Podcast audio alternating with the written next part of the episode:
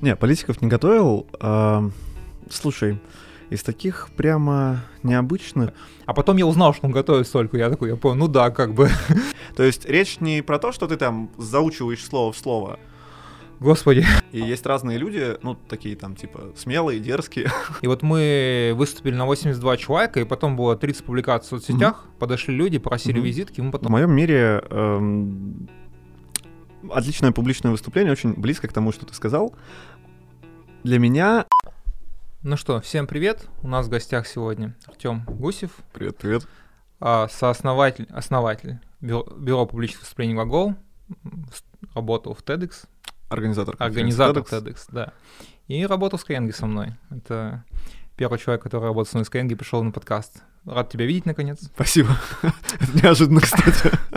Ну, не, я бы пригласил Мину Григорян, мою бывшую начальницу. Да, Ей да. есть чем поделиться. Да. Очень позитивный опыт, несмотря на разное мое отношение к тому, что было. Мина очень крутая. Слушай, ну, у нас такая животрепещущая тема. Скажи. Как выступать, как делать выступления такими, чтобы с них э, продавалось. На самом деле, для меня эта тема тоже немного больная, потому что я больше выступаю онлайн. Оффлайн у меня меньше опыта выступлений. Угу. Я стараюсь везде, где можно вписаться в офлайн. Сейчас все отменяет. Мы должны были в четверг выступать в Волгограде в форуме «Вперед на экспорт». Не выступаем теперь, к сожалению. ну, в смысле, выступаем, но онлайн. Uh, у меня, кстати, будет пара вопросов, на самом деле, которые я тебе хочу задать. Ну, наверное, я бы начал с твоего трека, как uh-huh. ты, с чего ты начинал, как ты пришел к тому, чем ты сейчас занимаешься. Я изучал твой сайт, я видел, Ого. у вас прикольные штуки есть с, с карточками для спикеров, я еще про это поговорим. Да, вот. класс. Будет э, нативная реклама, но ну, как бы... Как договаривались. Да. Окей, давай, слово тебе. Слушай, ну, про то, как начинал, а, на самом деле, я вот по части выступлений, вот сколько себя помню, я, если у тебя в школе был мальчик, который вел все мероприятия линейки, то для своей школы я был таким мальчиком. Вот, это было прикольно. То есть я занимался там театром и прочими штуками. Но мне это всегда казалось, ну, знаешь, типа, было и было какое-то увлечение, никогда не связывал это там с работой, деятельностью, и уж тем более не хотел быть предпринимателем. Вообще, true story. Там, знаешь, пару лет назад, когда все это начиналось, а, ну, там один друг уходит в свое дело, другой, я думаю, думаю, вы вообще кто? Что вы делаете? Ну, то есть, зачем вам это надо? Вот. А потом, когда как раз заканчивал работать в Skyeng, э, моя э, задача как раз в рамках компании была в том, чтобы запускать и тестировать новые бизнес-юниты. Ну и по факту там все те же самые задачи, которые стоят перед... У тебя был сэндбокс, короче. Собственником бизнеса. Да, да, да. Это круто. Ну и как полагается в сэндбоксе, там опыт, ошибки. Так вот, вот, кстати, на самом деле, вот хочу просто ремарочку сделать, Давай. и по выступлению в том числе. У нас Давай. люди почему-то, ну вот Skyeng устраивал факап Night, ты, наверное, помнишь, да, рассказывал. У нас люди очень боятся ошибок, угу. но важно понять, что невозможно там прийти, а сразу выступить круто, сразу сделать что-то крутое. И, ну, мое мнение, я сейчас говорю про свой опыт, что все у тебя начинает э, как-то понимание у тебя начинает приходить, когда у тебя что-то не получается. Не получается бизнес, ты такой, надо с этим что-то делать. И делаешь, оно работает. Или не mm-hmm. работает. Или понимаешь, что не готов это делать. Те же самые выступления. Ну, такая же история там. Не знаю, там, кого-то вообще в дрожь бросает. Ну, как бы, кто-то вроде нормально выступает, потом проходит, он такой, господи. Поэтому я очень сильно понимаю. Слушай, ну, а, ты, окей, ты выступал всегда. Как ты стал организатором TED? А, TEDx это была такая э, история. Я еще тогда учился в Питере, в университете, заканчивал вуз, и я всегда, я на тот момент преподавал школьникам публичные выступления, и TED, ну, в общем, все, знаешь, TED — это такой синоним классных публичных выступлений. И я как-то, знаешь, в формате полу какой-то дерзкой фантазии думаю, а интересно, как это работает. Ну, то есть, могу ли я взять и в своем городе сделать TEDx? И оказалось, что это бесплатно. Тебе нужно просто подать Самое заявку. Самое лучшее слово, которое в нашем подкасте сегодня прозвучит очень мало раз. Не, ну, не, правда, и просто надо оформить, подать заявку. Ну, я, понятно, оформил там первую заявку TEDx Санкт-Петербург, разумеется, мне сделали отказ, э, там довольно большой процент был отказов, и на самом деле большая часть эм, вот этих неодобренных лицензий связана с тем, что люди просто не углубляются в правила. Там, знаешь, в духе американских вот этих всех учреждений, вот такой вот список всего, оно не сложное, но объемное. Ну и больше вопросы к неймингу, и когда я там с энного раза разобрался, причем они очень лайтово меня анбордили, типа, дружище, ты не можешь, ну, ты делаешь первый раз конференцию, ты не можешь забрать целую такую гигантскую локацию. Я такой, ладно, может быть, тогда Невский проспект. Они говорят, братан, закончилось TEDx Лыти, название моего университета. Но так или иначе, и э, я сделал эту конференцию, я был студент, там, не знаю, бюджет 20 э, тысяч рублей, это было удивительно, потому что кучу партнерок. Ну, то есть нас ребята, кстати, вот про нативку и бартер, я не знаю, есть ли это компания, но если есть, я желаю им счастья, добра и огромная благодарность. Не вас стрим, они такие, э, ну, реально, я студент, мне непонятно сколько лет. Э, я говорю, ребят, вот мы делаем такую штуку, вы можете нам сделать нормальную трансляцию онлайн? Они пришли, поставили свет, несколько камер, не взяли никаких... Ну, то есть для них профита вообще никакого, но прям... И такого было очень много.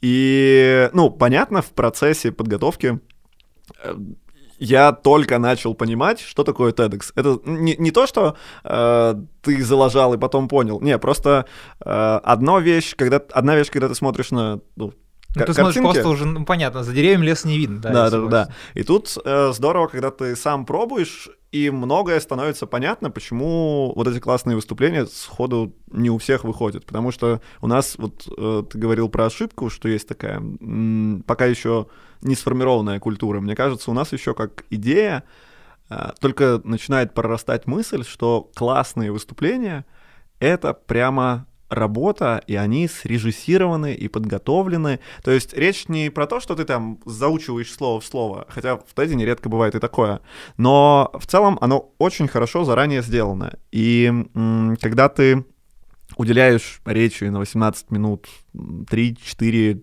месяца подготовки, то она может выглядеть так, как мы видим по телеку. Вот, э, кстати, э, я звал э, в подкаст Таковинина, основателя да. Ама CRM, да, я знаю, да. что он очень долго готовится, он по 10 дней там плюс готовится, и он, ну, как бы он совершенно корректно сказал, что, ну, мне там это не интересно, вообще очень, как бы, здраво мы пообщались, uh-huh. условно, там, uh-huh. коротко. Uh-huh.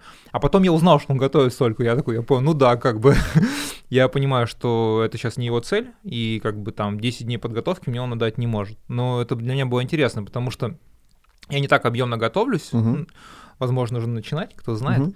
Вот, и ну, как бы для меня это был культурный шок. Хотя у меня есть товарищ, которым я вот до тебя писал подкаст mm-hmm. тоже в этой mm-hmm. студии, и он первый раз, чтобы хорошо выступить, он просто взял и там какое-то очень большое количество раз рассказал сам себе, как uh-huh. говорится, прорепетировал, и все, с этим все пережил, и все это круто сработало. Так, окей, ты организовал TEDx. Да, это сформировало какую-то такую картину современных публичных выступлений, потом я э, TEDx оставил на какое-то время, Москва, Skyeng, и э, когда я уходил из компании, я подумал следующее. Ну, э, как я говорил, я никогда не хотел быть предпринимателем. И есть разные люди, ну, такие там, типа, смелые, дерзкие. Это не я. вот, я думаю, э, всегда будет страшно делать какое-то свое дело. Но сейчас вроде у меня есть релевантная экспертиза, э, есть деньги, которые позволяют мне ну, не зарабатывать и не, не терять в образе жизни. Ну, в общем, сейчас самое классное сэндбокс, время, чтобы сэндбокс, два сэндбокса, попробовать. Да, и ты знаешь, это было удивительно. То есть, знаешь, наверное, такой самый большой для меня неожиданный, и я говорю это искренне, э, момент был, я ушел, было непонятно, выйдет или не выйдет, и я попросил э, пару ребят, с которыми я, ну, просто в процессе жизни там где-то что-то кому-то помогал. Один из них был э, Харитон из Skyeng, одним из них был Дима Гриц, мой очень хороший друг, и он же был одним из первых спикеров того TEDx. Э, и кого-то еще. И я написал пост, друзья, я ухожу, вот у меня свое дело, непонятно, что как будет, но если вы видели, как я выступаю, наверное, ну, вы можете мне довериться, что я могу вам помочь. И с этого одного поста на фейсбучике, ну, то есть там, знаешь, а, ты ушел из компании, там много-много комментариев, много шеров, и вот, наверное, какая-то такая колоссальная поддержка случилась. Мне писали друзья, я тогда с этого же сообщения собрал свою первую команду, которая большую часть со мной сейчас продолжает. И я думаю, если бы сходу я не получил такой большой поддержки, то, ну, я бы, скорее всего, возможно, все это оставил. Но это было неожиданно и очень прикольно. И тут вот важная вещь, которую, мне кажется, прикольно держать в голове.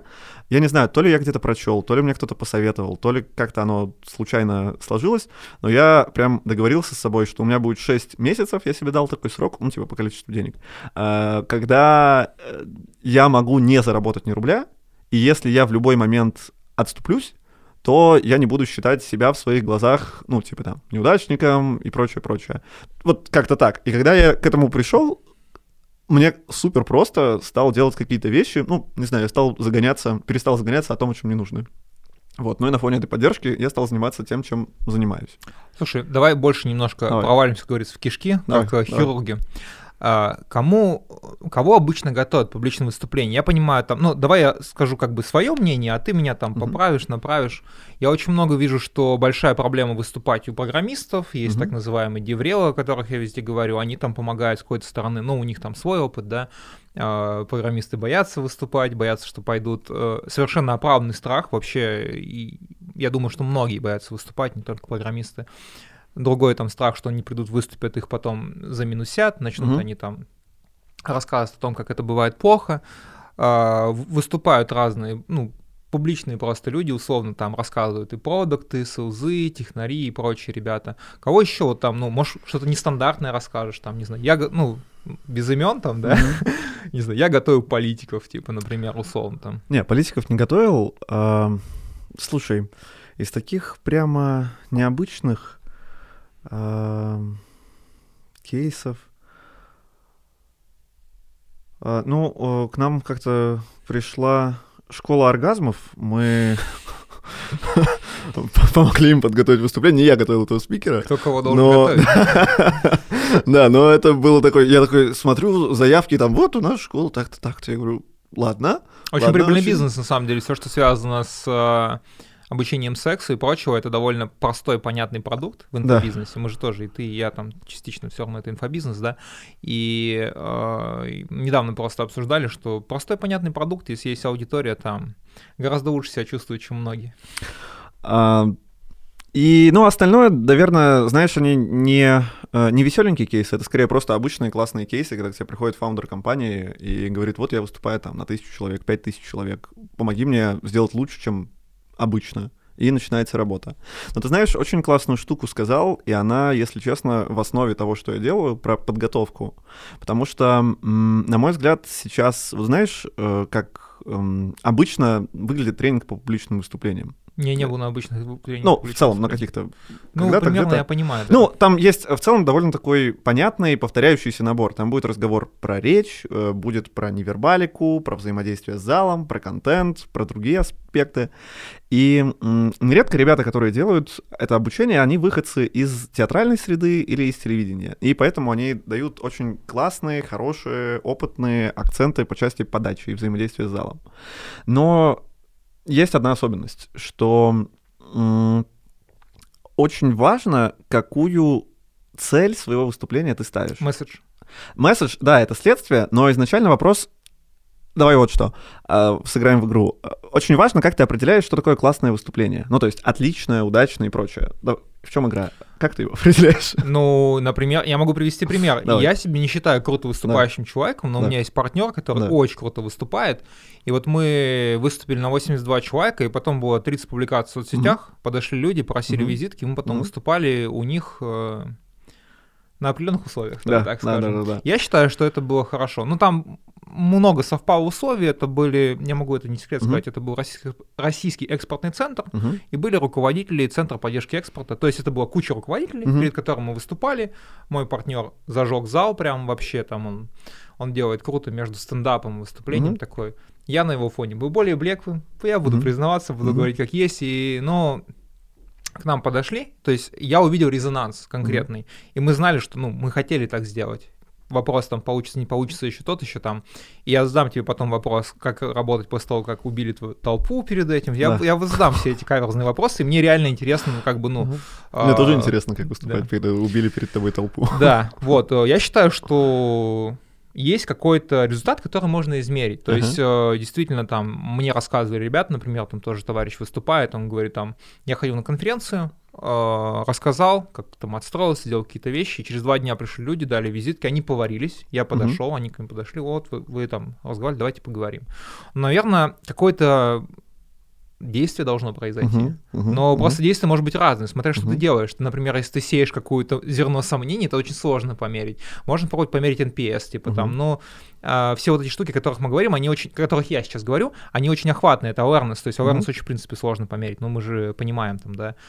Ну вот, наверное, так. Ну хотя можно завязать какой-то call to action. По-разному люди делают. Есть человек, там он говорит, вот э, если вы хотите сейчас презентацию скачать, вот вам QR-код. Тот скачет презентацию сразу получает что-то uh-huh, там. Uh-huh. Ну вот у меня такое представление. Uh-huh. Расскажи, uh-huh. как, как оно... Слушай, у меня одна из точек зрения, разные специалисты смотрят по-разному. В моем мире эм, отличное публичное выступление, очень близко к тому, что ты сказал. Для меня критерий удачного выступления, что произошло после него. То есть э, аплодисменты классно, смех классно, юмор потрясающе. Э, если после того, как ты закончил говорить, у аудитории ничего не изменилось, они реально ничего Вопросы, там не сделали. В- вопросы это неплохой маркер, то есть это не самоцель. То есть, да, я стараюсь, когда я готовлю речь, в первую очередь ответить на вопрос, что я хочу, чтобы моя аудитория сделала. И здесь есть такой, знаешь, очень э, скользкий момент, потому что нередко я как аудитор, как спикер, когда готовлю выступление, думаю о своих целях. То есть, что мне нужно? Я хочу собрать лидов, хочу собрать контактов и прочее. И получается, знаешь, как такая м- продажа в лоб, когда я пушу людей на целевое действие, нужное мне. Ну, то есть есть, наверное, аудитория, где это сработает, но в целом, если мы выступаем, ну, в каком-то таком плюс-минус э, подготовленной хорошей аудитории, такие штуки будут мало работать. И здесь рекомендация моя, и мне кажется, она, знаешь, вот для тех, кто выстраивает именно отношения со своей публикой не на один раз, типа вот я гастролирую по разным городам, а вот ты делаешь свою репутацию на рынке. Это очень крутая стратегия, когда ты рассказываешь и объясняешь, и в качестве своего целевого действия выбираешь то, что будет полезно твоей аудитории. То есть э, первым действием ты пытаешься сформировать между ними доверие. Ну, приведу пример. Там э, люди э, бесконечно... Э, помнишь стилистику русского языка? Э, стилистика русского языка очень такая специфическая, узкая ниша. Ну, то есть нужно каким-то специалистам-журналистам. Потом, значит, появился у нас э, прекрасный Максим Ильяхов, да, который очень понятно, доходчиво рассказал, и я весь всякий, ну, такой филологический э, тяжелый материал остался в стороне, и были просто понятные примеры. 10 которые, лет, 10 лет потребовалось Максиму Ильяхову. Которые я легко могу внедрить в свою жизнь. И э, для меня это очень круто, как для человека. Он же не говорит в своих книгах, типа, купи, пожалуйста, у меня, покупай у меня. Не, он говорит, дружище, э, хочешь, чтобы текст твой был понят? Вот попробуй такие-такие механизмы. И когда я м, выбираю использовать его советы, и у меня получается другой результат, Конечно, у меня возникает к нему доверие. Кому я пойду писать свою книгу, когда ну, у меня возникнет необходимость писать книгу? В первую очередь постучусь к нему и его команде. Да, и то же самое, мне кажется, в классных выступлениях. То есть люди, э, стремясь, знаешь, э, получить вот этот вот результат сразу после своего первого выступления, играют в короткую. Да, то есть вот хочется, ну вот хоть чуть-чуть я возьму, и все хорошо. Хотя, на мой взгляд, если ты в качестве цели ставишь ну, такую э, штуку важную твоей аудитории, то это будет прикольно. Слушай, ну вот я просто про это, я недавно делал тренинг, называется «Типичные ошибки в холодных коммуникациях». Uh-huh. И я мучил заказчиков, прям вот за грудки тряс бедных заказчиков, что у вас бесит. Да. И там люди получают в среднем в день э, от 15 до 60 холодных сообщений. Мне кажется, ты писал пост, да? Я да, видел, да, да, писал недавно. И смысл в чем? В том, что все продают прям вот напрямую. Я вот видел, ребята, привет, хочу рассказать вам о, о новом нашем сервисе. Зачем мне это вообще uh-huh, непонятно? Uh-huh. И я думаю, мое мнение, что это из-за первое наследия каких-то жестких компаний, где были жесткие KPI по количеству действий. Угу. Но это, это такие, знаешь, как это сказать?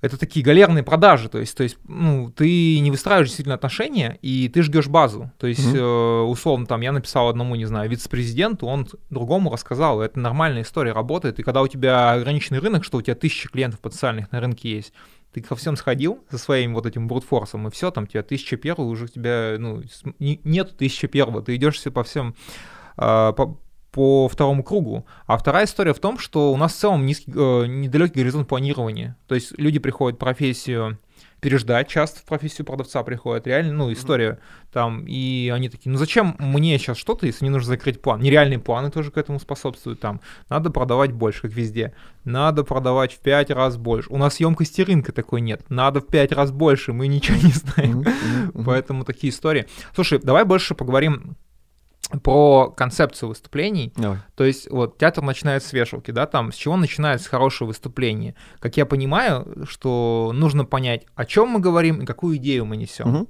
Вот. А что дальше? Вот это вот магия. Есть ремарка до того, как ты понял, о чем ты говоришь и какая у тебя идея. Очень важно понять, так же, как и в продажах, э, что перед тобой за люди. То есть часто люди говорят, вот я выступаю, и аудитория уходит в телефоны или там не реагирует и прочее. И нам кажется, что мы в моменте что-то делаем не так, что нужно юмора добавить, как-то харизму подбросить, и все залетит.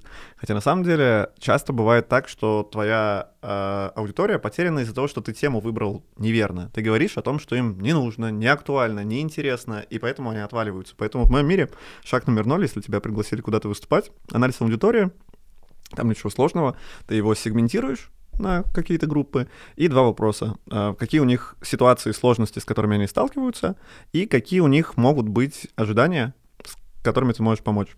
И таким образом это упражнение решает вопрос вдохновения. Тебе не надо ждать музу, потому что ты тупо набрал use cases. Да, тебе даже не надо пост на Фейсбуке писать. Не, если хочешь, конечно, прикольно, можно, и ты как раз соберешь какую-то фактуру, которую позже сможешь использовать, но это задаст направление и поможет сходу чуть-чуть вектор э, убрать с моих задач на потребности пользователя.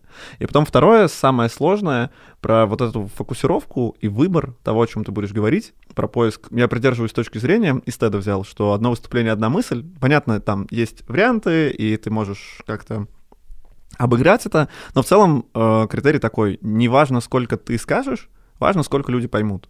Да, это очень, очень ценное замечание, о котором, мне кажется, многие забывают. И оно чуток контринтуитивное, потому что я по доброте душевной хочу реально искренне передать весь опыт, который у меня есть.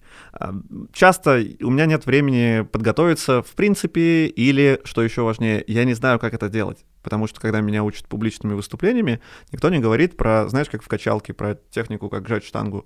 Да, все говорят, чувак, больше весов накинь, короче, харизма, и все пойдет. И поэтому здесь я вижу такой определенный пробел, и вот этим мы занимаемся, пытаемся помочь, знаешь, составить такую систему. Но, отвечая на твой вопрос, аудитория проанализирована, цель сформулирована, ты приходишь к главной мысли, причем, опять же, ты даешь себе право ошибаться, да, ты можешь ее менять.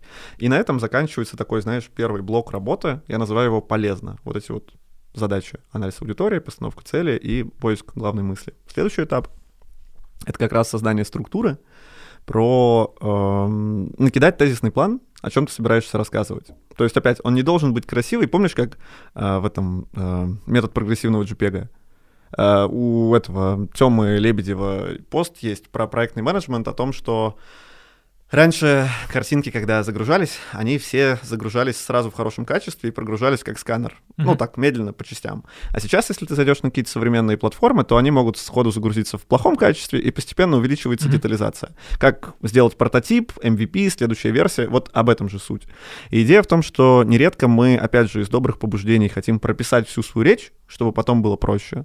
Но это опять контринтуитивная штука, потому что в моменте ты начинаешь думать о том, как бы не забыть ту классную формулировку, которую я написал, и забываешь о том, что твоя цель вот как раз в том, чтобы э, попытаться рассказать так, чтобы другой человек тебя понял. И если вот хотя бы так начать делать этот флоу, типа сначала полезно, потом, когда ты окнул главную мысль, структуру, то, ну, уже станет яснее. А потом есть третий шаг, э, красиво, когда ты как раз добавляешь рюшечек. Если тебе необходимо, ты чистишь, добавляешь как-то подачу, вербалику, акценты, эмоции, кульминацию и прочее, прочее, но э, именно в такой последовательности. Вот у меня вопрос. Давай. А, я всегда я, я очень большой поклонник стендапа и батл рэпа. Да. И все эти вещи очень похожи на самом деле на выступление. Я объясню. Я наверняка с вами согласишься. Вот э, ребята, когда начинают какой-то батл, да. а, они там, ну, надо сразу забрать толпу. Да. Что, бывает, что человек читает крутой текст, у него крутая подача, но уходит да. в тишину. Да. А, вот насколько с этим работают uh-huh. э, спикеры, потому что, ну, я вижу там, что кто-то, как вот мне товарищ рассказал очень прикольную историю, я думаю, что он послушает нас, э, говорит, я всегда стараюсь отстроиться от спикеров да. и понимаю, что перед этим спикером, ну, никак не отстроиться. И я говорю, ребят, у нас сейчас после меня обед, поэтому мое выступление будет не 30 минут, а 15. Да. Я вам расскажу все самую выжимку, вот вам моя преза. Угу. В общем, все получилось. Угу. А, расскажи про разобрать зал. Про вот разобрать зал. В стендапе тоже такая штука есть, на, uh-huh. наверное, был на стендапе, uh-huh. либо смотрел, и там бывает, начинает человек, бывает у него все круто идет, но там тишина, да, там uh-huh. постоянно говорят, разогревающие говорят, не стесняйтесь хлопать, пожалуйста, можете uh-huh. смеяться как дураки, главное, uh-huh. чтобы вы смеялись. Uh-huh. Вот. Э, насколько, давай так, насколько это важно, это первый угу. вопрос. И второе, какие есть приемы какие-то такие, угу. чтобы это сделать? Угу. Слушай, эм, это я согласен, что это безумно важная вещь. Я называю это установить контакт с аудиторией. Да? То есть задача вступления не сказать «Здравствуйте, меня зовут Артем Гусев», а скорее э, дать людям какую-то надежду, основание, зачем тебя слушать. И в своей голове я стараюсь это декомпозировать до задачи. Мне важно получить реакцию от аудитории в первую минуту выступления. Эту минуту я взял условно, то есть там разные авторы скажут разные слова, не так важно, минута, две или три. Главное, чтобы вначале э, аудитория из пассивного режима, когда я тебя внимательно слушаю, да, как-то что-то включилось, там, хмыкнула, улыбнулась или что-то такое. И в этом смысле твой приятель, который отстраивается от зала... Прервемся ненадолго. Каждый продавец сталкивался с такой проблемой давайте после Нового года, у меня сейчас нет ресурсов на вашу продажу. Как извлечь деньги из застрявших сделок? На самом деле можно приоритизировать свой продукт для клиента. Можно работать с клиентами, которые не отвечают. Можно их разговорить. Для любого дела, которое требует э, результата, важна оптимальная точка приложения усилий. Зачем копать лопатой, если уже есть экскаватор? Тем более, если от этого экскаватора зависит получение вашей премии, которая составляет 50% заработка большинства продавцов. Если вы посчитаете количество зависших сделок и зависших денег, вы поймете, что их может хватить на выполнение месячного либо квартального плана. 20 ноября мы проведем тренинг, где мы расскажем, как работать с застрявшими сделками, что писать клиентам, как проводить первую встречу, какие факторы влияют на увеличение процента влияния в сделку, как управлять сделками, как ускорить цикл сделки. Все это будет приходите, а, ссылка будет в описании. Также в начале января мы проведем мастер-майн-группу до 10 человек, мы будем вместе привлекать корпоративных клиентов, мы будем вместе заниматься лидогенерацией. Это уже будет вторая мастер-майн-группа, отзывы будут в ссылке в описании на первую группу можно будет там записаться. Что мы будем делать? Мы будем описывать клиентов, мы будем э, составлять карты поиск, как найти ваших клиентов, как понять, что это ваши клиенты, как найти их актуальные контакты, как это все проверить. Будем вместе вырабатывать заходы, работать над ценностным предложением с какой-то части. Мы также будем отрабатывать возражения, которые вы получите, когда вы будете писать письма в реальном времени. А, скажу, что кому как написать, чтобы довести все-таки до встречи и нагенерировать нужное количество этих встреч. Приходите, будет интересно. Ссылки будут в описании. Спасибо классная идея сыграть на контрасте, это в целом основа любого внимания. И тут главное не пережестить, чтобы, ну, знаешь, твой прием не был там... Ну, понятно. Вместо всего остального. Помнишь Стива Балмера, который выбегал на сцену Microsoft и орал просто жутчайше? Не, не, не, Блин, не я не знаю, это надо даже добавить, мне кажется, я тебе пришлю ссылку, можно добавить вниз. Э, просто Стив Балмер, это SEO Microsoft на какой-то период, выходит на сцену, он такой мощный, э, немножко потный, выбегает, очень такое пугающее зрелище. Эпатажно слишком. Говорит, более чем, да, и непонятно, как после этого дальше его слушать. Ну, вот, так, наверное, не для всех ситуаций пройдет. Но, короче, первый контраст, второе помочь аудитории понять, что сейчас произошло начало твоего выступления, знаешь, есть в КВН такая штука, когда выходит человек, вот он еще поднимается по сцене, он такой, привет, привет, привет, привет, дорогие друзья, сегодня. Вот, так я советую не делать. Потому что здесь, знаешь, как будто бы теряется аудитория, не совсем понятно, а где э, начало, ну вот, твоего выступления. Да, прикольно, когда ты выходишь, ну и там пускай у тебя будет в начале стартовая пауза, там, мин- секунда, две. Понятно, отсечка, они такие приподняли глаза и понеслась. Вторая штука тоже базовая, но тем не менее, знаешь, такая а, прям моделька, калька, ее можно использовать. Ты рассказываешь историю случай, потом делаешь объяснение этой истории и в качестве вывода подтягиваешь тему своего выступления. Да, у меня, знаешь, я э, тренинги, я, это кстати, в Skyeng появилась эта байка, и я часто тренинги подвязываю через один кейс, который однажды меня впечатлил до глубины души, и я воспользуюсь случаем. На тренингах я его больше не рассказываю, потому что я, знаешь, мне кажется, повторил его безумное количество раз, и отсюда инсайт. Все приемы, даже самые классные, если вы их часто повторяете, одни и те же, они выхолащиваются. Ну, об тестировании, да, нужно. Не, не, даже не то, что об тестировании. То есть ты тест сделал, э, и твои креативы сработали. Но если ты их бесконечно гоняешь, то они, их конверсия падает со Ну, я временем. понял, это ска- скорее про связь с, с внешним миром, я понял. Ну, то есть для тебя в какой-то момент это из какого-то драйвового события становится просто... Концертом. Ну, таким. да, причем тебя уже самого не радующим. Но эта история меня радует до сих пор. Я тебе ее расскажу. Короче, э, про мэнспрединг. Знаешь, что это такое? Это когда рас- расставляют ноги. Да, раздвигают, мешают в общественном транспорте. Ты слышал историю про Аню э, из Петербурга? А, Там история была такая. а, Аня э, какое-то время назад мэнспрезинг попал в Оксфордский словарь как неологизм, слово года. Типа вот надо привлечь внимание. И в Петербурге была активистка Аня, которая решила устроить акцию. Она взяла бутылку воды, налила туда растворитель А, концентрированно. слушай, что ты про это так. Да, а, вбегала в вагоны метро, выливала это на людей, снимала это на камеру и, ну, собственно, убегала. В один день про нее написали все, прям вообще все. Ну, типа, vc, лента, The Village, я не знаю, комсомолка, наверное, тоже написал, прям все. Manspreading, ай, ты сумасшедшая. Ну, короче, она э, сделала потрясающую вещь, привлекла внимание к этой акции. Но дальше начались проблемы. И я не говорю про там моральный аспект обливания людей в метро, да, скорее с акцией. То есть какая у нее была задача? Изменить что-то в обществе, да, привлечь внимание к этой части. И вот привлечь внимание она смогла. Но если ты посмотришь, ну, в метро, то люди по-прежнему так и сидят. Да, то есть вроде как получился не очень. цель, да, и то же самое с публичными выступлениями. Да, мы часто делаем какие-то вещи, которые в моменте впечатляют, классные, но я заканчиваю говорить, и ничего не меняется. И сегодня я хочу поговорить с вами о публичных выступлениях. Пошел Да? концерт. Не-не-не, ну то есть э, я на, этом, на этой байке хочу просто показать структуру начала, да, то есть у тебя есть некая история про девочку Ани, потом объяснение истории про то, что происходит в публичных выступлениях, и подводка к теме.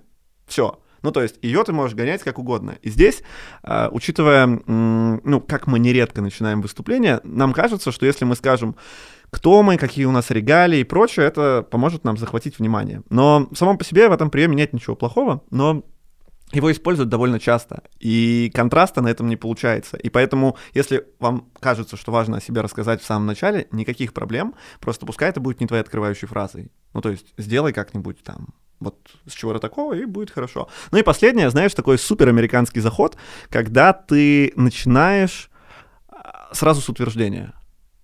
То есть ты не говоришь «Привет, я так рад вас видеть, спасибо, что пригласили». Ты такой, ну, публичные выступления в России находятся на уровне паровых двигателей. Спорное утверждение, и формулировка могла бы быть красивее. Да, ну, короче, ты вот как-то это Монти делаешь. Пайтон практически, я А? понял. Монти Пайтон практически пошел. Что бы это ни значило, да. Слушай, интересно.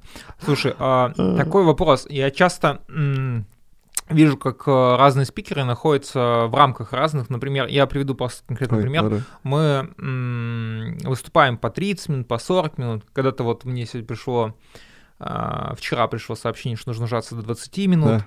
Вот э, на твой взгляд, какой идеальный тайминг, ну, невозможно сказать идеальный, но так, Ага. тайминг выступления, в который не нужно сильно расширять выступление, что это не час, да, например, и не сильно сужать. Мне кажется, 30 минут, не знаю, может, ты это правильно, может, сказать 40 там или что-то такое. И э, твой совет к тому, кому нужно сделать выступление больше и кому нужно его сделать меньше. Мгм. М, В начале ремарка. Я бы относился ко времени выступления как к бюджету проекта. То есть обычно нам кажется, что чем больше времени мне дали выступать, тем более значимый я для площадки спикер. Дали 60 минут, там большую сцену, я красавчик. Дали 5 минут на разогреве, я, ну, какой-то там проходной. Э, Ну, есть разные ситуации, я вижу, ты киваешь головой, но вот я нередко слышу вот это от слушателей. И это вроде как нас подталкивает к тому, чтобы говорить больше. Э, Но м, штука такая, э, зачем ты выступаешь? для того, чтобы аудитория что-то сделала, чтобы что-то поняла и, и прочее. И если ты можешь им рассказать это понятно и доступно за там 10 минут, а тебе дали 30, ну, значит, ты говоришь 10 минут. Да, я бы не брал вот время как критерий, я готовил в свое время довольно много питчей, и это просто удивительно, как за 2 минуты можно там суперсложную концепцию разложить до понятных элементов. Это требует колоссального времени, чем короче, тем более Тем больше именно подготовки. точные формулировки должны, и там действительно целесообразно вот прям записывать и выучивать. Да, но э- э- это возможно. Наверное, ты спросил, вот полезно, что было бы. Э, Я бы здесь инструментально отталкивался от цикла внимания. Вот эти ролики в стиле TED, они же изначально 18 минут. Знаешь, почему 18 минут? А, потому что м, была концепция, что цикл внимания взрослого человека 20 минут. Это то время, когда ты можешь концентрироваться, не прилагая особых усилий. Ну и, э, как нетрудно догадаться, сейчас это время э, вот, Укорачивается. укорачивается. Да, у меня нету каких-то актуальных исследований, но в своей голове я обычно отталкиваюсь, знаешь, от циклов 10 минут. Такой концентрации контента. И это значит, что спустя 10 минут мне нужно попытаться как-то сделать небольшой микроконтраст в выступлении. Вспомнить историю, пошутить, разорвать там ритм повествования. У нас э, был такой внешний тренер в Клевердате, он говорил, либо голая женщина, Да. э, 15 минут нас тогда обсуждали, либо взрыв. Я, я говорю, это хорошо, конечно. Это запоминается, всегда- Не всегда есть голая женщина или взрыв. Да, да, да, да. Но это про хороший принцип, что важно это раз- ра- разрывать. Вот. Ну и получается, если у тебя выступление длится, там самые классные штуки, которые редко делают, но очень хорошо заходят, это любые демонстрации, любое демо, ты можешь там зайти на сайт, показать, как работает. Да, рисково, да, мы все переживаем, что не сработает, и часто оно не срабатывает, но аудитория, ну, в общем, никто тебя не уничтожает. Все норм. Ну, тут, я- и как я вернусь к тем, что даже если что-то не сработает, надо те- это пройти бывает. Это, кстати, вот знаешь, есть вещи, которых боятся выступающие. Они боятся неудобных вопросов, они боятся, что их будут, ну вот, люди как-то негативно настроены. А еще боятся ошибиться. То есть у нас от школы, я думаю, от школы, это мое предположение, есть отношение к публичным выступлениям как к уроку. Что вот мы что-то там подготовили, сделали, у нас тайминг какой-то. Не-не, Не? я посмотрю. У нас какой-то тайминг, но он нормальный. Какой тайминг? Да, я просто тревожусь, думаю, блин, может, мне Не-не, надо покомпактнее. Все нормально.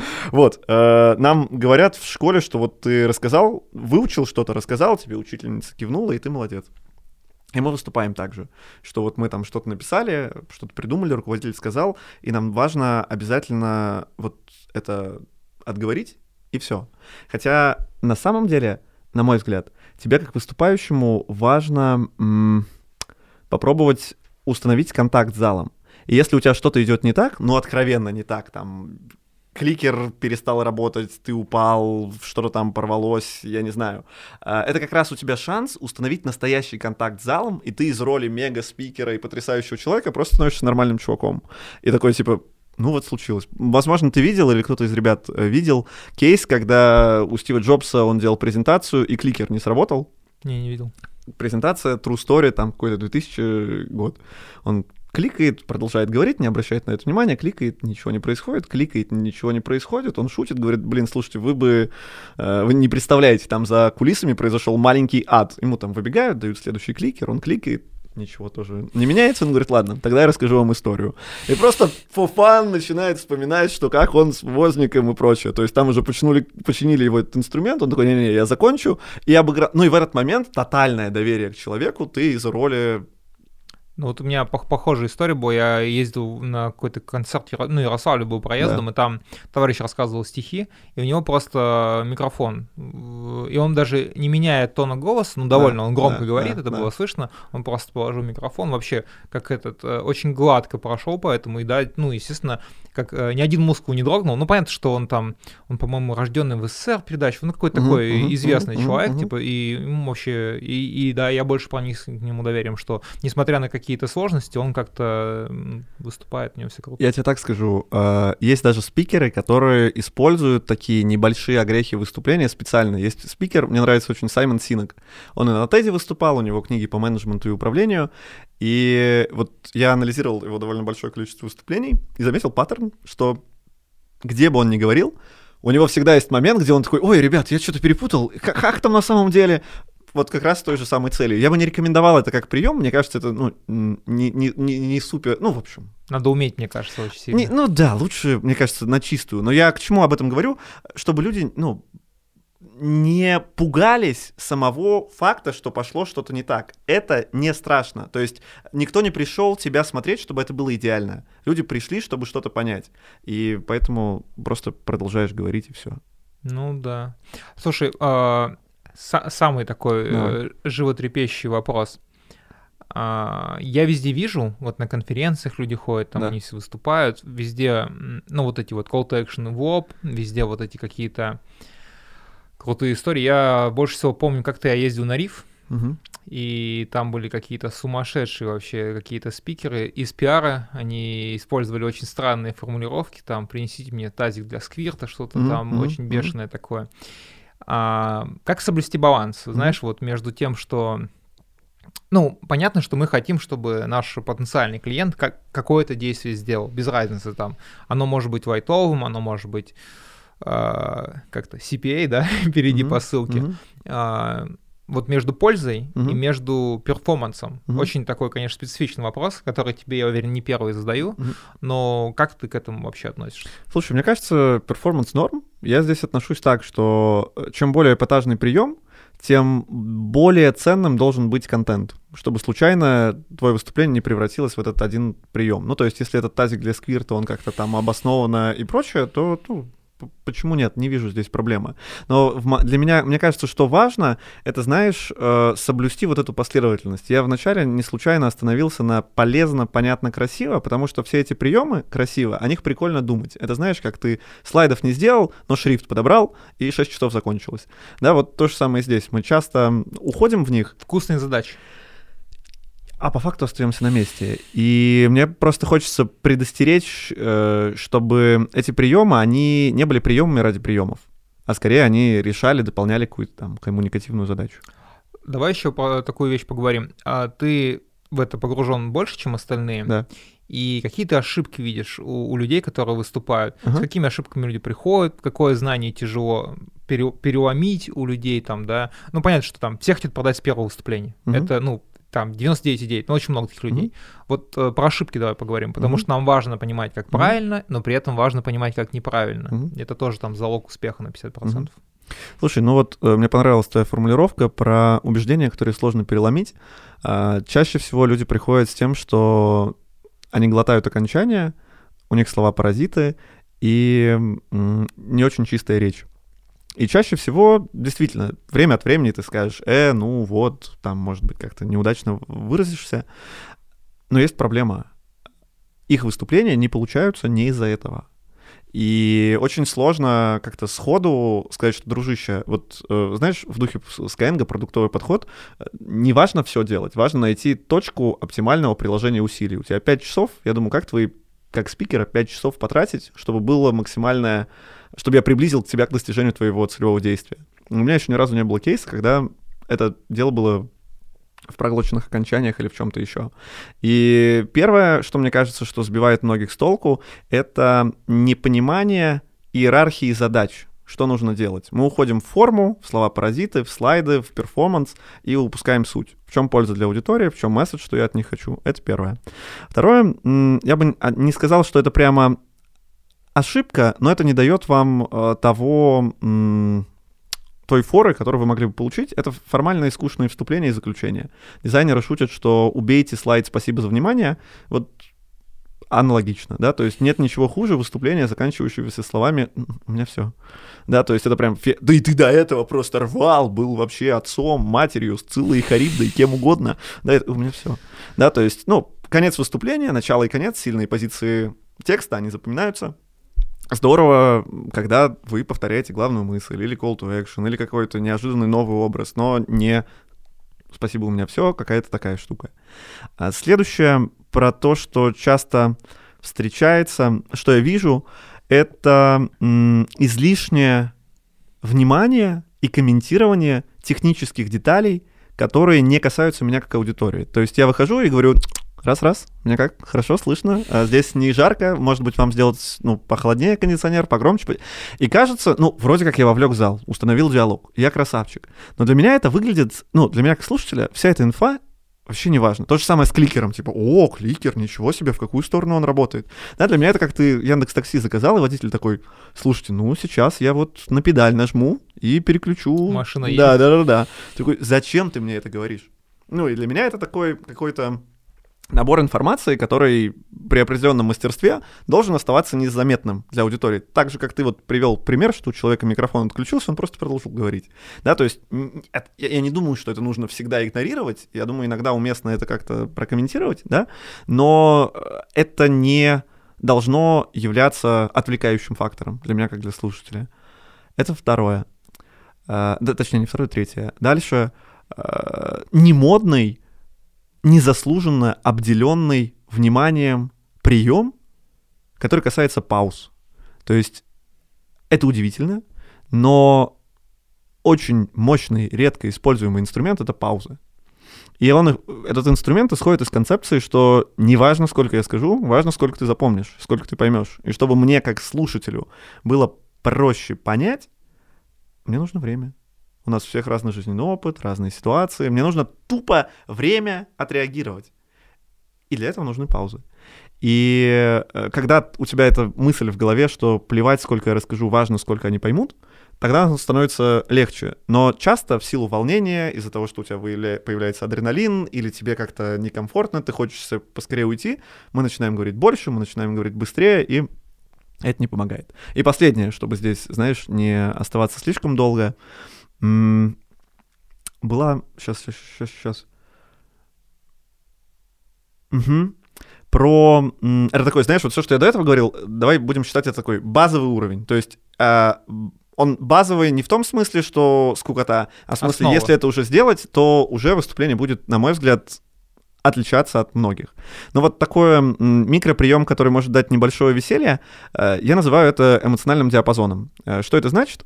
У нас у всех, спикеров есть определенный стиль, в котором нам привычно говорить, какие мы в жизни, на сцене и прочее. Но нередко этот стиль бывает довольно однообразным на протяжении всего выступления. Допустим, у тебя хорошее чувство юмора, и ты шутишь. Шутишь, шутишь, шутишь, это здорово, классно, очень хорошо. Но ты шутишь на протяжении всего выступления. И в этом смысле это монотонно. Точно так же, как если бы ты не шутил все твое выступление. Есть такая точка зрения, что классные спикеры — это, знаешь, наследие вот как раз не очень удачно интерпретированной театральной школы. Я не говорю, что так делают все сторонники этой концепции, но я часто это вижу, когда мы хотим э, компенсировать отсутствие подготовки гиперэнергией. И я такой, да, друзья, громко хожу, там жестикуляция и прочее. И в чем проблема? В том, что если я всегда на энергии, да, ну ты всегда, ты одинаковый.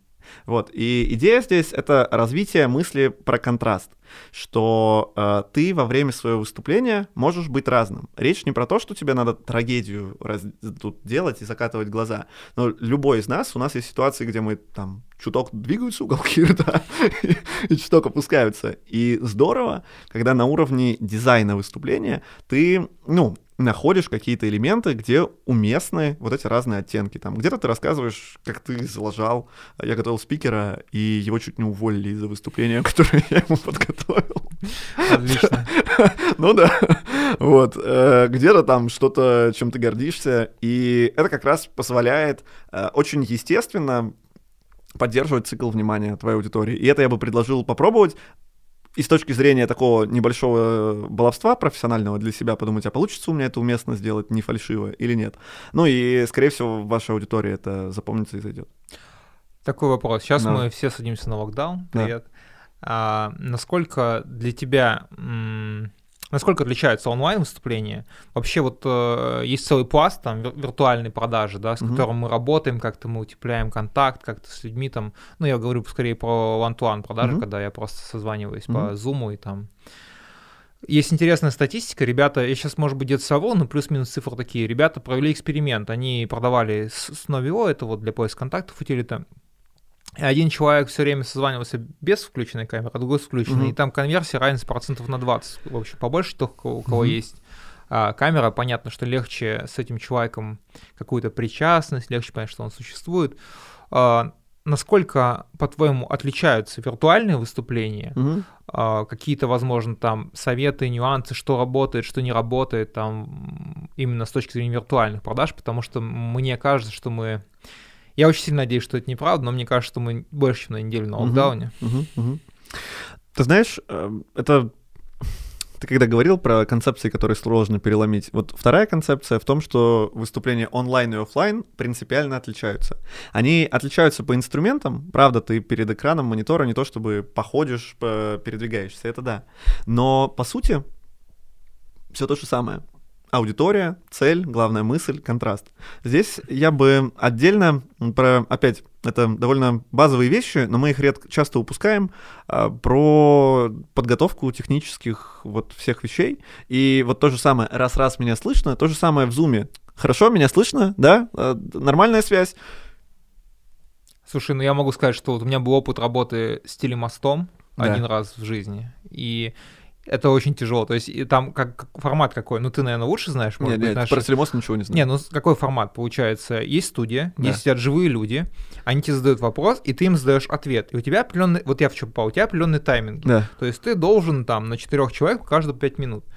И ты не можешь сделать диалог. Угу. То есть тебе задают вопрос, ты задаешь ответ. Угу. Человек уходит, приходит новый человек. Угу. Но я подофигел с такого формата. У меня был первый раз такой формат в жизни, угу. и как бы я привык строить диалог. Там, да. Ну, там мы должны были для одного акселератора дать советы. Там ребята пичат свой продукт, мы там почитали их презентации, и мы рассказываем.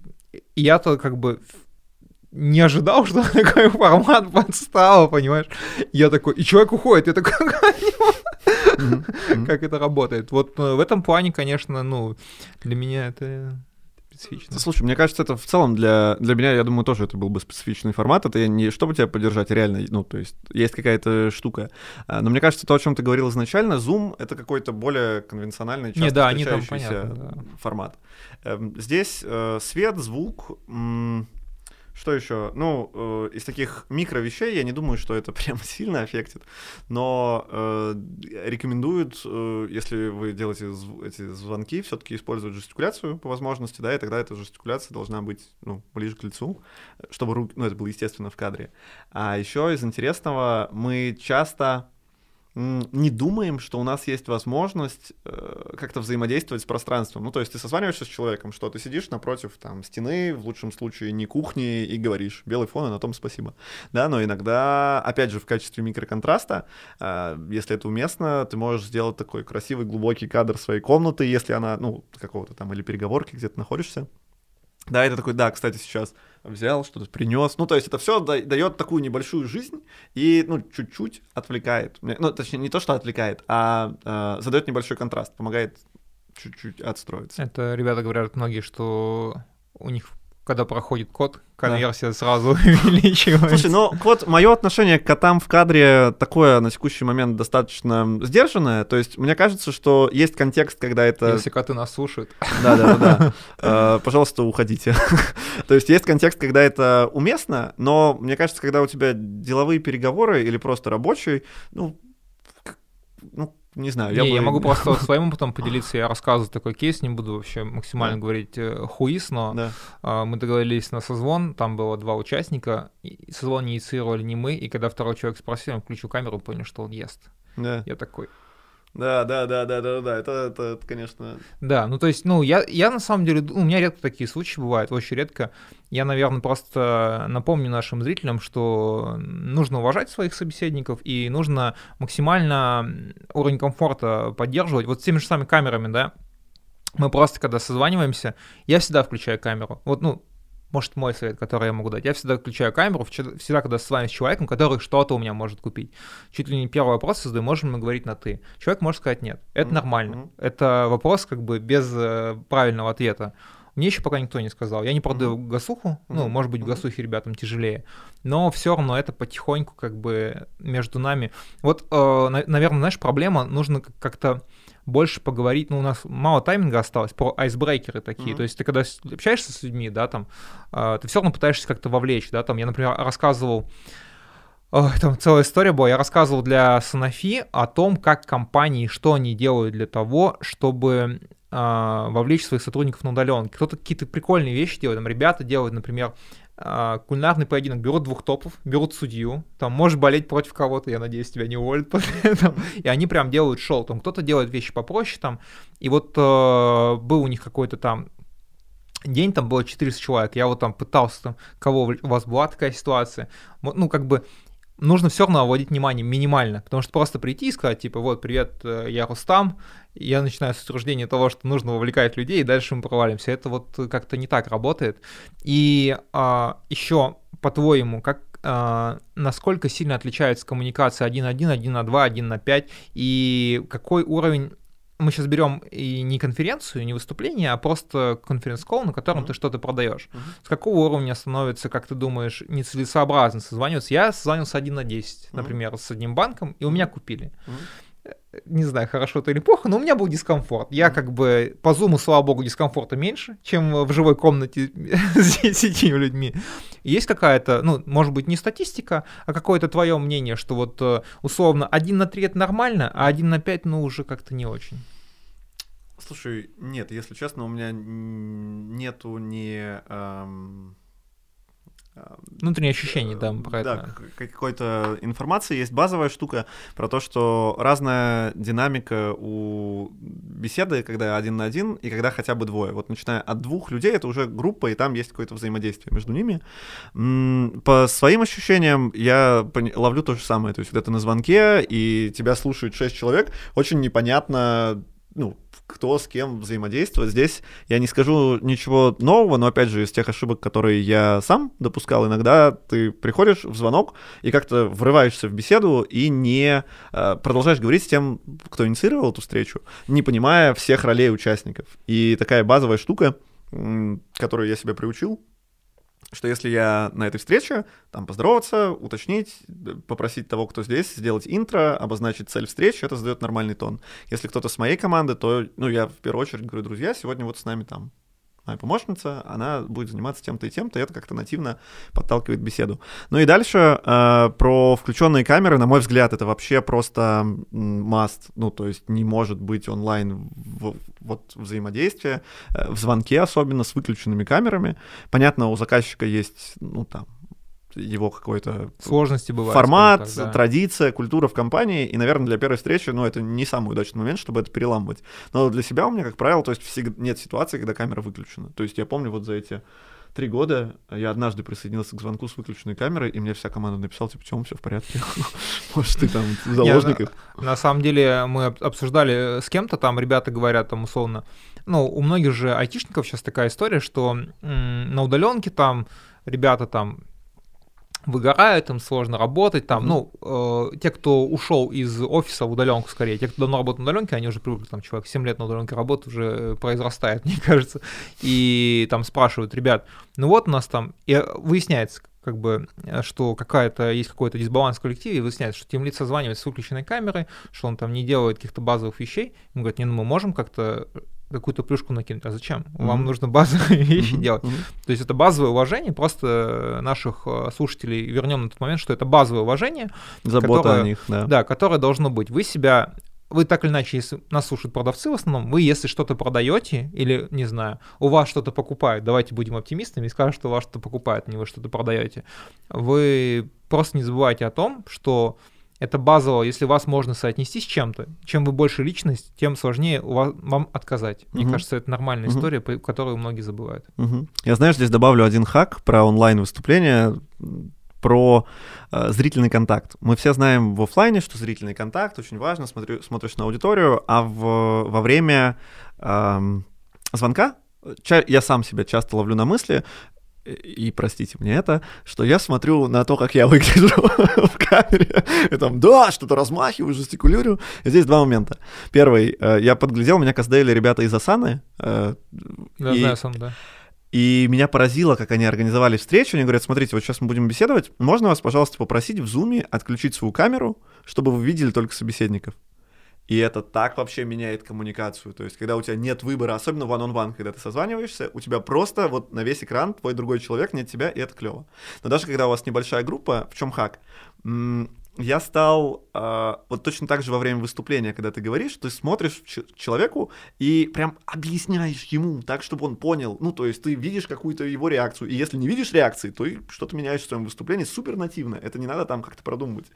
И в онлайне, то есть у меня вот эти там, не знаю, 9 кружочков, мы созваниваемся с большой группой, и если я ну, отвечаю на какой-то конкретный вопрос, я это говорю в конкретного человека. То есть неважно, он... Я э, смотрю на тебя. Не, не, ну, не, неважно, э, там, он считывает это или не считывает, э, с точки зрения, где он там располагается на экране. Это важно для тебя, я понимаю. Э, это помогает наладить коммуникацию. И если я вижу там какой-то, знаешь, там, микродвижения, сомнений и прочее, я тут же его отрабатываю, потому что, скорее всего, у многих выступа... у, у других слушателей, на которых ты не смотришь, какие-то такие похожие ощущения.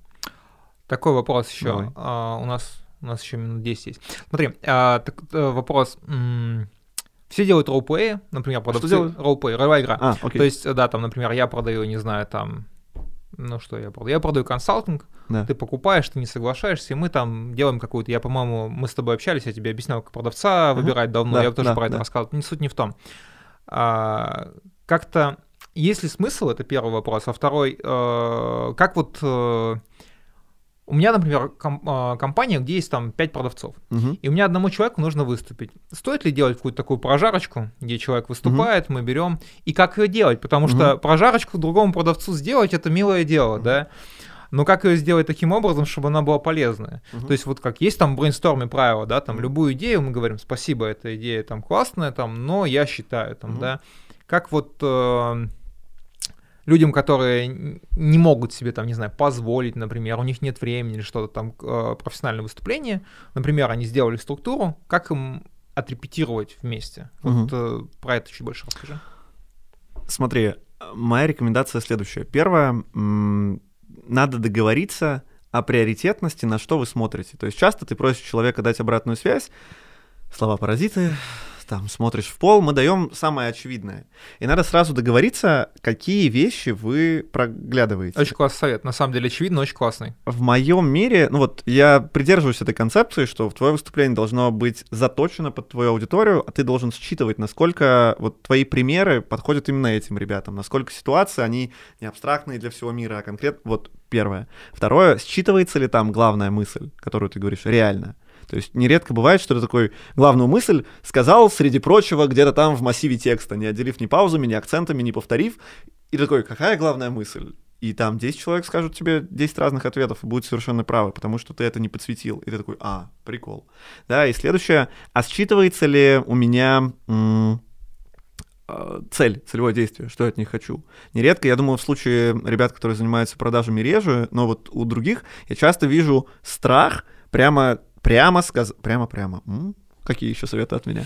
Вот прямо-прямо-прямо сказать, что ты хочешь.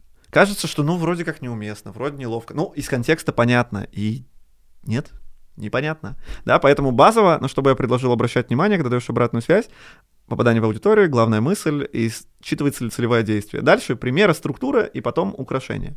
А, когда мы разбираем выступление, у нас есть правила, в целом часто много где их можно встретить. Правило следующее. Первое, после выступления обратную связь себе дает сам выступающий. Зачем это нужно? По двум причинам. Первое, бесит, когда тебе говорят то, что ты и так знаешь, и ты сказал что-то про себя, и тебе, ну, нет необходимости аудитории это дублировать. То есть, если для тебя это очевидно, все, это, это раз. А второе, как бы мы ни относились к ситуации, что, ой, ты, ну, ты знаешь, публичное выступление, все нормально, ты что, не умеешь выступать, то это все равно э, ситуация повышенного стресса, ситуация оценки. И я могу быть в обычной, ну, нормально, и все у меня хорошо, а сегодня что-то я как-то, не знаю, что-то меня выбило, и реально я в таком состоянии, что не надо мне никакой прожарки. Ну, то есть, прям отстаньте от меня. да, и все сказанное может мне сильно навредить. И поэтому второе, мы понимаем, в каком состоянии находится человек. Затем, а, когда участники говорят, мы нередко набрасываемся сразу с тем, что плохо. И человек, когда сам про себя говорит, он говорит, блин, плохо вот это, плохо вот то, это бы я докрутил, и в целом мне не понравилось. И это тоже понятное поведение. Мы так делаем, чтобы себя обезопасить, чтобы сказать, да-да-да, я, ну, как-то, я не глупый, просто у меня не получилось. Это от неловкости, от смущения. И вместе с тем мы часто бываем в этом части очень критичны к себе, и это полбеды. А второе, мы тотально игнорируем все хорошее. И к чему это приводит? Это не, знаешь, какой-то там коучинговый приемчик, чтобы тебя порадовать. Не, просто ты некоторые вещи, как выступающий, скорее всего, делаешь удачно, совершенно об этом не задумываясь. Ты просто сделал их на автомате.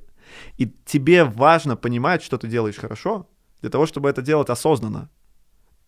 То есть расставить акценты. Расставить акценты, приемы. У кого-то это юмор, у кого-то пример, у кого-то взаимодействие. Но ты должен делать это осмысленно и замечать, что для тебя является сильными сторонами. Ну и нередко бывает так, что то, что тебе кажется для, ну, для аудитории, это вау, оказывается. Да, и, соответственно, вот и вся механика. Первый говорит сам человек, и он говорит в формате, что было здорово и что было не окей, что бы он изменил. И точно так же говорит аудитория, что было здорово опять и что докрутить. А здесь можно сделать это более динамичным, если договориться, что каждый из гостей говорит про одну самую важную вещь, которая ему понравилась, и одну самую важную вещь, которую он предлагает докрутить. Повторяться нельзя. Ну и это дает такую очень хорошую фактуру.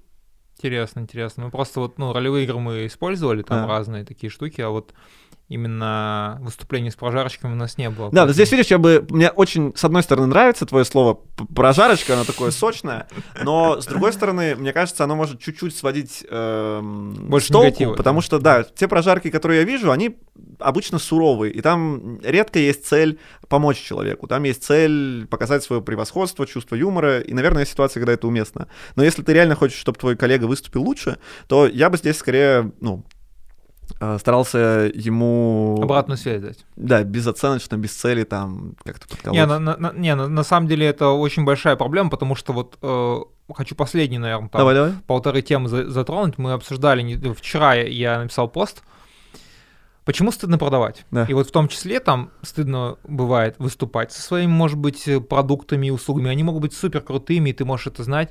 Стыдно делать call to action, стыдно, то есть все там.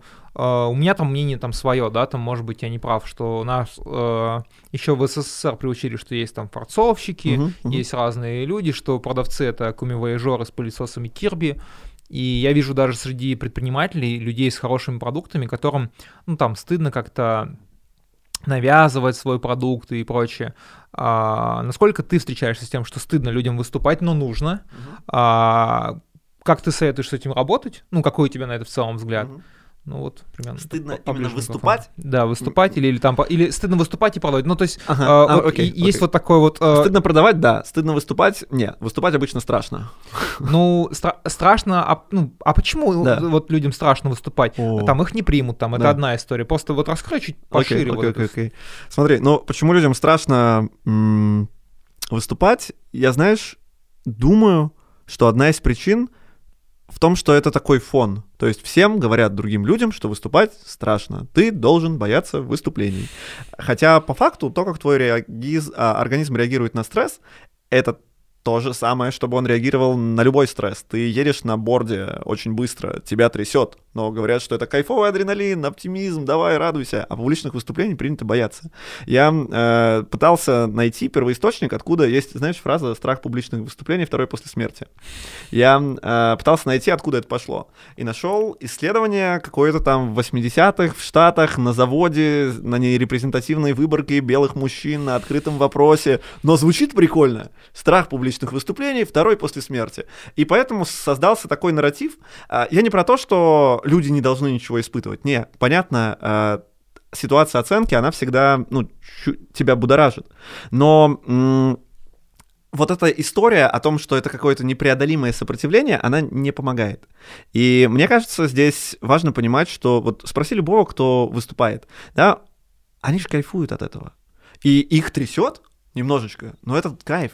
Точно такой же кайф, когда ты быстро ездишь на машине или какие еще там Ну, ну, мне кажется, это как с продажами, знаешь, непонятно, как это делается, Да. непонятно там процесс, вот сейчас мы процесс разложили немножко там, да, приоткрыли там тайну, за- завесу тайны, как, как ты ее видишь, Да. да, и многим людям стало понятнее, да, как это работает. А, если непонятно, то поэтому и страшно, то есть там, ну я вот вижу там Кстати, да. приходит, кстати, там, кстати, это сразу- очень хорошо то, что ты сказал. Да, это прям реально хорошо. Потому что я опис- описывал эту мысль другими словами. Моя боль в публичных выступлениях в том, что часто о них рассказываются очень эм, с позиции искусства. И чувства, и творчества, и вдохновения, и, безусловно, там все это есть. Но до определенного момента там есть вот то самое мастерство. Именно понимание, из каких элементов складывается выступление. Это знаешь, как джаз, да? Ты импровизируешь прекрасно, но если ты не знаешь, э, пони- ну, не понимаешь принципов мелодии, ты не знаешь, там, как, что такое гармония, то у тебя не будет музыки. Это будет просто звуки. То же самое в публичных выступлениях. Ты можешь импровизировать, ты можешь быть на кураже, но хорошо бы знать фундамент. И это часто убирают в сторону. Я, знаешь, последнее здесь от себя хочу добавить. Наверное, в твою аудиторию мне про продавать э, основателю бизнеса. Э, недавно э, мой сотрудник э, бездев э, привлекает и общается с заказчиками, дала интересную обратную связь по поводу встреч, которые мы делаем. Она говорит, слушай, мне вот когда ты общаешься с клиентом, нравится одна штука, которую ты делаешь. Я говорю, какая? Она говорит, ты всегда, когда вот э, говоришь с заказчиком, ты говоришь, ну, если мы будем с вами сотрудничать, и мы тоже выберем ваш проект, она говорит, я сколько раз пыталась, ну, как-то нативно у себя это сделать, у меня это не получалось, и мне кажется, это создает такую очень прикольную тональность, что ты из, э, ну, такой субординации снизу вверх, как будто бы просящий и Ну, продающий, посередине, да. на равных. И э, я это делаю, ну, то есть я, я- мне было приятно, что он это сказал, да, но я не делал это с целью какой-то задачи. Просто я про себя понял реально, что мы как компания с нашим подходом не для всех заказчиков, для заказчиков можем подойти. И вопрос даже не то, что там загрузки, у нас нет свободных тренеров. Не, ну вот идеологически эта история, что мы там про пользу, про аудиторию. Это Не- подходит это- части ребят. Это очень крутая история, потому что я тоже не со всеми работаю. Я, например, вот подбираю продавцов, и ко мне приходят компании, я вот, наверное, сейчас больше тем, кто мне пишет.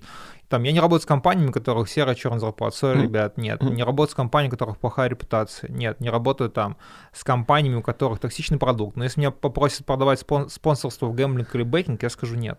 Ну, то есть э, это не мое, эти деньги мне не помогут, я не стану счастливее, я не хочу устраивать человека в компанию, где ему потенциально могут не выплатить бонус, и я буду в том числе к этому причастен. И это круто, на самом деле, что ты можешь убирать, значит, говорит о том, что твой продукт востребован. И, и это не то, что там выравнивает кого-то, это, это твоя позиция. И это, ну, для людей, мне кажется, прям очень ценно. Я думаю, здесь э, это немного проще делать, когда ты в роли фаундера, чем сотрудника, но я думаю, что большинство из вот управленцев и основателей, они, скорее всего, разделяют эту точку зрения. И мне не, кажется, ну тут, можно... мне, мне кажется, знаешь, даже вот без дева ты там четко понимаешь, условно, там, у тебя есть твоя позиция, да, Мгм. и ты понимаешь, что там, ну, придет тебе человек, который там, ну, не знаю, давай какой-нибудь такой хардкорный пример, который э, продает маски, не знаю, Мгм. там антисептики, аппараты, вот мне аппараты ИВО предлагали в пандемию продавать, Мгм. очень странно, почему я... Почему, какой я знак вселенной дал, что я на это согласен, но не суть. Да. И там говорит, вот мне нужно круто продавать какой-то аппарат, и ты с ним не согласен, и Мгм. твой сотрудник понимает, что это, ну, ценности не сходятся. Мгм. Ну, это же тоже Мгм. понятно, что, что тебе не интересно и что не интересно. И человек может также транслировать. У него просто, наверное, понятно, что у него меньше власти, но он же... Все равно мы людей набираем по какому-то культурному коду. И ты там одного человека не возьмешь к себе работать, и это нормально, потому что он не будет настолько полезен, ты ему будешь не настолько полезен. Я вот, например, ну вот меня зовут куда-то работать, я понимаю, что я сейчас в найме буду деструктивен, я просто буду пытаться все делать, там, я говорю, не-не, ребята, я буду не полезен, я лучше у себя там, мне нравится заниматься своим. Слушай, ну, наверное, потихонечку заканчиваем. Слушай, какое-нибудь Давай. последнее там пожелание нашим СУЗам, бездевам, коммерческим Мгм. директорам, кто нас еще слушает, маркетологи. Мгм. Знаешь, я говорил об этом, но хочу просто подсветить важность, потому что мне правда кажется, что вот если ты эту мысль схватываешь, то все остальное, оно очень логично и просто дойдешь к этому сам. А самое важное, что я понял вот за все свои мытарства с публичными выступлениями, что важно, что произойдет после того, как ты закончишь говорить. Я понял, ты хочешь красной если- нитью как бы. Не, тут вопрос не какого-то там, знаешь, красивого приема, это просто реально важно. Ну, это понятно. Это прямо основа основ. И если ты в голове держишь, что мне важно рассказать так, чтобы тебя человек понял, и как подтверждение того, что он тебя понял по-настоящему, он решит предпринять что-то в жизни, то э, это очень хороший критерий, который помогает оценить, какие приемы использовать, какие не использовать. Знаешь, я писал подкаст «Уютная галера» или Так. «Как продавцу открыть глаза». Так. И это мой самый прослушанный подкаст, по-моему, 2000 прослушаний, не буду Да. врать.